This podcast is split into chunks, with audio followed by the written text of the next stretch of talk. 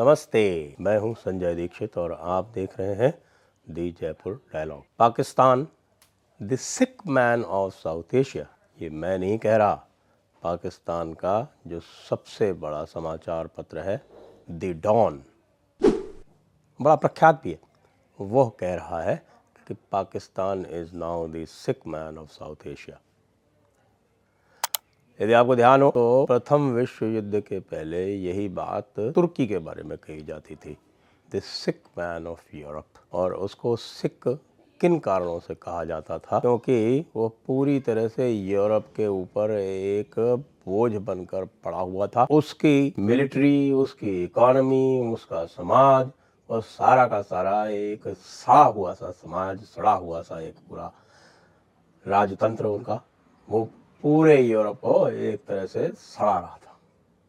और इसीलिए उसको सिक मैन ऑफ़ यूरोप कहा जाता था। अब यही स्थिति पाकिस्तान की है। क्यों? तो यदि इस आर्टिकल को देखें तो इसमें तो मुख्यतः कहा जा रहा है इनकी अर्थव्यवस्था के बारे में sick man of South Asia क्योंकि इसकी इकोनॉमी सड़ी हुई है। लेकिन मैं इसमें दो आयाम और जोड़ूँगा। और वो ये है कि यह पाकिस्तानी समाज सड़ा हुआ है पूरा का पूरा।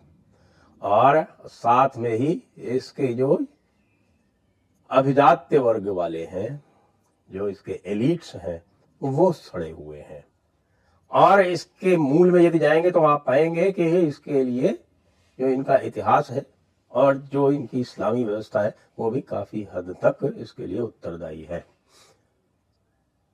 तो बात कर लेते हैं।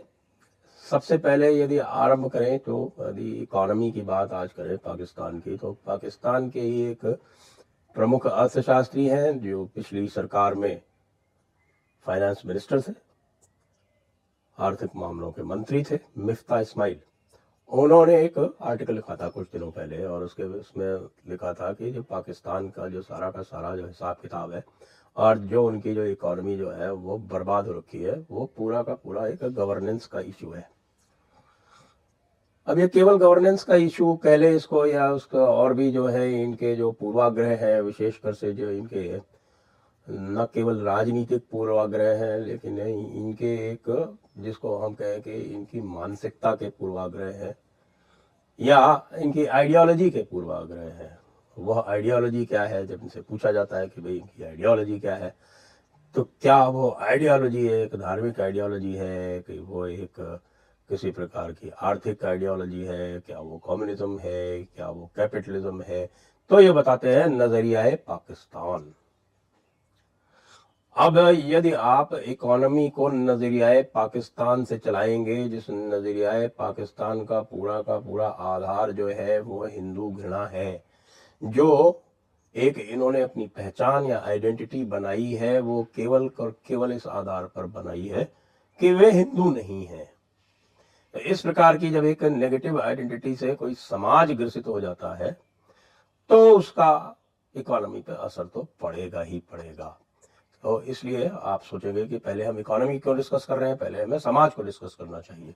नहीं, पहले हम जो है, जो उसके इफ़ेक्ट है, जो उसके प्रभाव है उनको डिस्कस कर लेंगे और उनको डिस्कस करने के बाद उन प्रभावों के कारण, यानी वो जो समाज है, उसकी बात करेंगे। तो पहली बात इकोनॉमी की स्थिति क्या है? मिफ्ता इस्माइल के ही शब्दों में। 1980 के दशक में यदि हम देखेंगे तो 1980 के दशक में पाकिस्तान आर्थिक व्यवस्था में भारत से हर रूप से आगे था। उसकी जीडीपी पर कैपिटा भारत से कहीं आगे थी। उसकी करेंसी भारत से कहीं अधिक सुदृढ़ थी।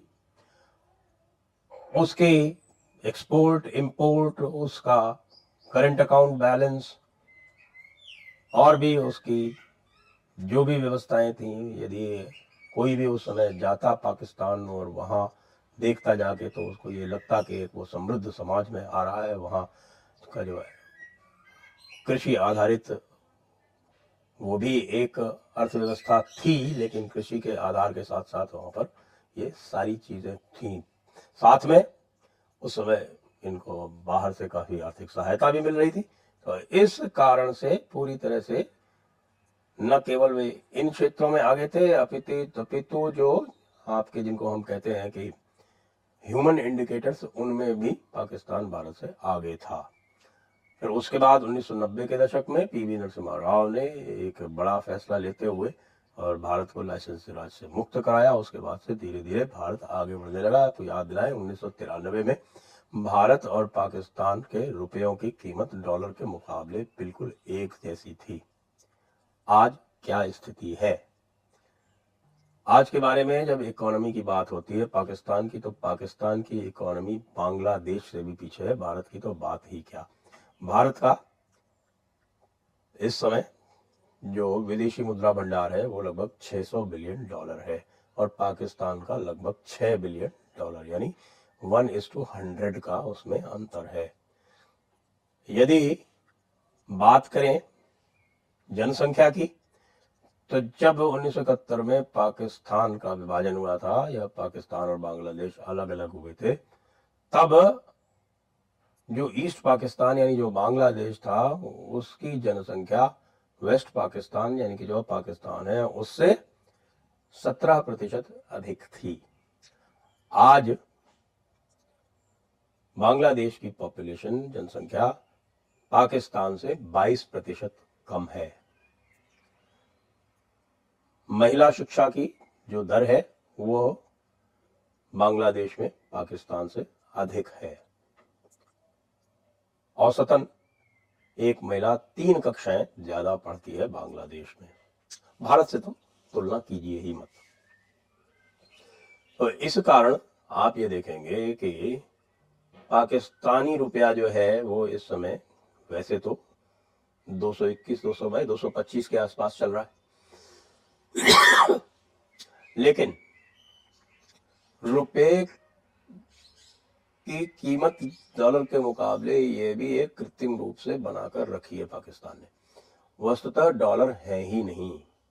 और जो स्प्रेड बोलते हैं, जिसको यानी कि जो अंतर है, मार्केट में जो डॉलर की उपलब्धि है और जो यहाँ डॉलर की उपलब्धि है, उसमें लगभग पच्चीस रुपए का अंतर हो गया है। यानी कि मार्केट में आप जाएँगे तो 245 से 250 से कम में आपको रुपया उपलब्ध नहीं, आपको डॉलर उपलब्ध नहीं होगा।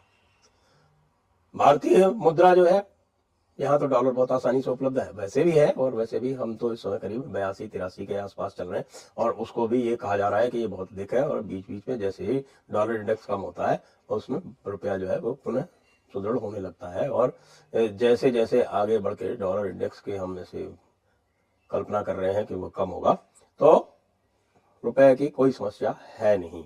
और तो और अभी कुछ दिनों पहले, यानी कि अभी हफ़्ते, दो हफ़्ते पहले, रिज़र्व बैंक जो था वो फिर से डॉलर खरीद रहा था। यानी कि वो नहीं चाहता था कि डॉलर जो है वो रुपए के मुकाबले अधिक कमज़ोर हो। इसीलिए तो जो मुद्रा भंडार है वो वापस बढ़ के 600 बिलियन डॉलर हो गया, जो कि 550 560 तक पहुँच गया था।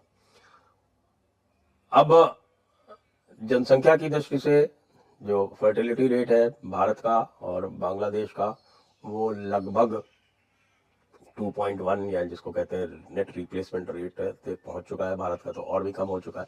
बांग्लादेश भी अपने रिप्लेसमेंट रेट पर पहुँच चुका है। लेकिन पाकिस्तान जो है, अभी वो थ्री पर चल रहा है। यानी ये आप कुछ दिनों बाद पाएँगे कि पाकिस्तान जो है, वो साउथ एशिया का, वो अकेला ऐसा मुल्क होगा जिसकी जनसंख्या दूसरे देशों से दो गुने दर से बढ़ रही होगी। उसके अतिरिक्त, चाहे वो इंटरनल डेट के फिगर्स हों, चाहे वो एक नया, एक वहाँ पर फिनोमिनन है, जिसको सर्कुलर डेट बोलते हैं। सर्कुलर डेट जो है, उनकी पावर सेक्टर का डेट है, जिसमें लगातार पावर कंपनीज़ को पैसे देते रहते हैं। और वो जो रिकवरी उनको करनी होती है रेवेन्यू की वो नहीं करते क्योंकि चोरी होती है और चोरी को रोक नहीं पाते आप ये देखें कि वहाँ पर जो लॉसेज हैं पावर सेक्टर में, बिजली के लॉसेज हैं, वो 40 प्रतिशत, पचास प्रतिशत तक चले जाते हैं। एक समय भारत में भी यही स्थिति थी, लेकिन अच्छी गवर्नेंस से अब वो जो लॉसेज हैं, वो लगभग 15 प्रतिशत तक ले आए गए हैं और इसीलिए भारत का पावर सेक्टर इतना सुदृढ़ है कि कई सारे जो हैं फ्रीबी बांटने वाले, रेवड़ी बांटने वाले जो नेता हैं, वो फ्री बिजली भी दे देते हैं। 200 यूनिट 300 यूनिट तक। तो मैं इसकी जो सिख इकोनॉमी है, उसकी बात कर रहा था, और सिख इकोनॉमी में अब ये स्थिति आ गई है कि इनके एक्सपोर्ट्स जो हैं, वो पूरी तरह से डाउन है इम्पोर्ट हो नहीं रहे हैं। करंट अकाउंट बैलेंस की स्थिति मैंने आपको बता दी। बिल्कुल दिवालियेपन की कगार पे खड़ा हुआ है। आईएमएफ के पास 12 बार जा चुका है 1990 के बाद से और अभी एक प्रोग्राम चल रहा है, वो भी पूरा हो नहीं पाया है और आगे उसका इम्कान भी नहीं इसका असर ये पड़ा है कि पाकिस्तान की मिलिट्री कैपेबिलिटी भी इस इस स्थिति में आ गई है कि आज उनके पास हफ़्ते भर लड़ने के लिए भी साजो सामान नहीं बचा है। और जब कोई देश जो है, वो उसकी अर्थव्यवस्था बर्बाद हो जाती है तो फिर वो धीरे धीरे बर्बादी के कगार पे जाता, चला जाता है। इसीलिए मैं आजकल ये कहता हूँ कि भाई, आप जो है, पाकिस्तान में कोई कहते हैं कि साहब, पीओ के ले लो, आक्रमण कर दो कर दो, कुछ मत करो, क्योंकि इस समय इकोनॉमी के कारण इनका समाज बिखराव की ओर है, उसको बिखरने दीजिए। और आप यदि आक्रमण करेंगे तो ये कृत्रिम रूप से अपने समाज को एकत्रित कर देंगे भारत के शत्रु बोल के। और भारत का शत्रु बता के कि देखिए शत्रु ने आक्रमण कर दिया, सारे लोग एक हो जाइए, सारे लोग जो है वो कुर्बानी करने के लिए तैयार हो जाइए। तो ये तो है इसकी सड़ी हुई इकोनॉमी की स्थिति। सड़ा हुआ समाज, सड़ा हुआ समाज तो ये, जैसे मैंने आपको बताया अपनी पहचान की। खोज में लगा हुआ है ये समाज। लगातार शत्रु होता रहता है। पहले ये हिंदुओं में शत्रु रहा था, अब चूँकि इन्होंने सारे हिंदू वहाँ समाप्त कर दिए और दूसरी जो माइनॉरिटीज हैं, उनको लगभग समाप्त कर दिया। इस्लाम जो है, वो भारतीय, जिसको कहे भारतीय उपमहाद्वीप वाला जो इस्लाम जो हनफी मज़हब है उसकी इन्होंने ऐसी ज़बरदस्त कपूल कल्पना करके और इस प्रकार का इन्होंने इस्लाम रचा है, जिसमें किसी दूसरे के लिए कोई स्थान नहीं है। और जब स्थिति यहाँ तक आ जाए कि जो मुल्ला मौलाना जो एक प्रकार से वहाँ का जो रूलिंग स्टैब्लिशमेंट है, उसका एक भाग है, उन लोगों को ये पढ़ाने लगे कि साहब कि ये जो दुनिया है, ये तो असली दुनिया है ही नहीं, जो असली ज़िंदगी है, वो तो मरने के बाद है। तब उस समाज का क्या होगा? उस समाज में तब आपको मुजाहिदीन, यानी कि सुइसाइड बॉम्बर्स अधिक आसानी से मिलेंगे। उसमें आपको किसी भी प्रकार के प्रोग्रेसिव लोग, आगे बढ़ने वाले लोग, ना तो आपको उसमें साइंटिस्ट मिलेंगे, ना आपको उसमें लीडर्स मिलेंगे, ना आपको उसमें कोई इस प्रकार का कोई ऐसा व्यक्ति मिलेगा जो कोई नया आविष्कारक हो। किसी भी प्रकार की कोई प्रगति की उसमें कल्पना नहीं की जा सकती। है इस प्रकार का सड़ा हुआ समाज, पाकिस्तान का समाज बन चुका है। तीसरा और बहुत इसका महत्वपूर्ण अवयव जो है, वो किसी भी देश का जो अभिजात्य वर्ग यानी जो एलिट होता है। अधिकतर हर देश में जो एलिट होता है, उसका जो करप्शन लेवल होता है, वो सामान्य जनता से अधिक होता है। लेकिन पाकिस्तान में तो यह अत्यधिक है। यदि करप्शन लेवल आम जनता में एक है तो पाकिस्तान के अभिजात वर्ग का जो करप्शन लेवल है, वो सौ है। भारत में यह अनुपात संभवतः वन इस टू फाइव या वन इस टू टेन होगा। पश्चिम में संभवतः यह one is to five one is to ten यही यही लगभग ये होगा। लेकिन यहाँ का जो अभिजात वर्ग है, जिसमें मुख्यतः मुल्ला, मौलाना, मिलिट्री लीडर्स और आपके सिविल सर्वेंट्स और पूरा का पूरा इनका जो फ्यूडल क्लास, जो पॉलिटिकल लीडर्स में आपको दिखाई पड़ता है तो यहाँ की पूरी की पूरी पॉलिटिकल लीडरशिप, वही पुराने जमींदारों, नवाबों इत्यादि की है। क्योंकि पाकिस्तान का निर्माण ही इसी आधार पर हुआ था। कि पाकिस्तान को यह पाकिस्तान यानी कि जो मुस्लिम अभिजात्य वर्ग था, उसको यह डर था कि उनकी जो जमींदारियाँ हैं, जो उनकी रियासतें हैं, वो जब कांग्रेस सरकार आएगी, हिंदुओं की सरकार आएगी तो वह जब्त कर ली जाएगी, क्योंकि उनका यह घोषित कार्यक्रम था। और भारत में यह हुआ भी, क्योंकि भारत में फिर उसके बाद जब भूमि सुधार लागू किए गए तो कोई जमींदार नहीं रहा, कोई राजे रजवाड़े नहीं रहे, कोई रियासतें, कोई नवाब नहीं रहे सब के सब एक बराबर हो गए। उनके पास भुट्टो की तरह है।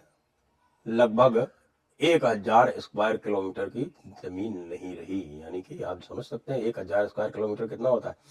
जब मैं आपको बताऊँ कि पूरे दिल्ली एनसीआर की, जो दिल्ली एनसीआर का जो क्षेत्रफल है एरिया है, वो है चौदह सौ स्क्वायर किलोमीटर तब आप समझ सकते हैं कि भुट्टो की जो लड़काना की जो जमींदारी है, जो उनकी रियासत है उसकी क्या स्थिति है? ऐसे जितने भी आपको पॉलिटिकल लीडरशिप दिखाई पड़ते हैं, उनमें से कोई भी कॉमन पब्लिक में से नहीं आते। तो ये एक सड़ा हुआ इनका एलिट है। तो जब सड़े हुए एलिट और सड़े हुए समाज और सड़ी हुई इकोनॉमी का एक ज़बरदस्त एक कॉम्बो बनता है, तब बनता है Pakistan the sick man of South Asia जय हिंद, वंदे मातरम।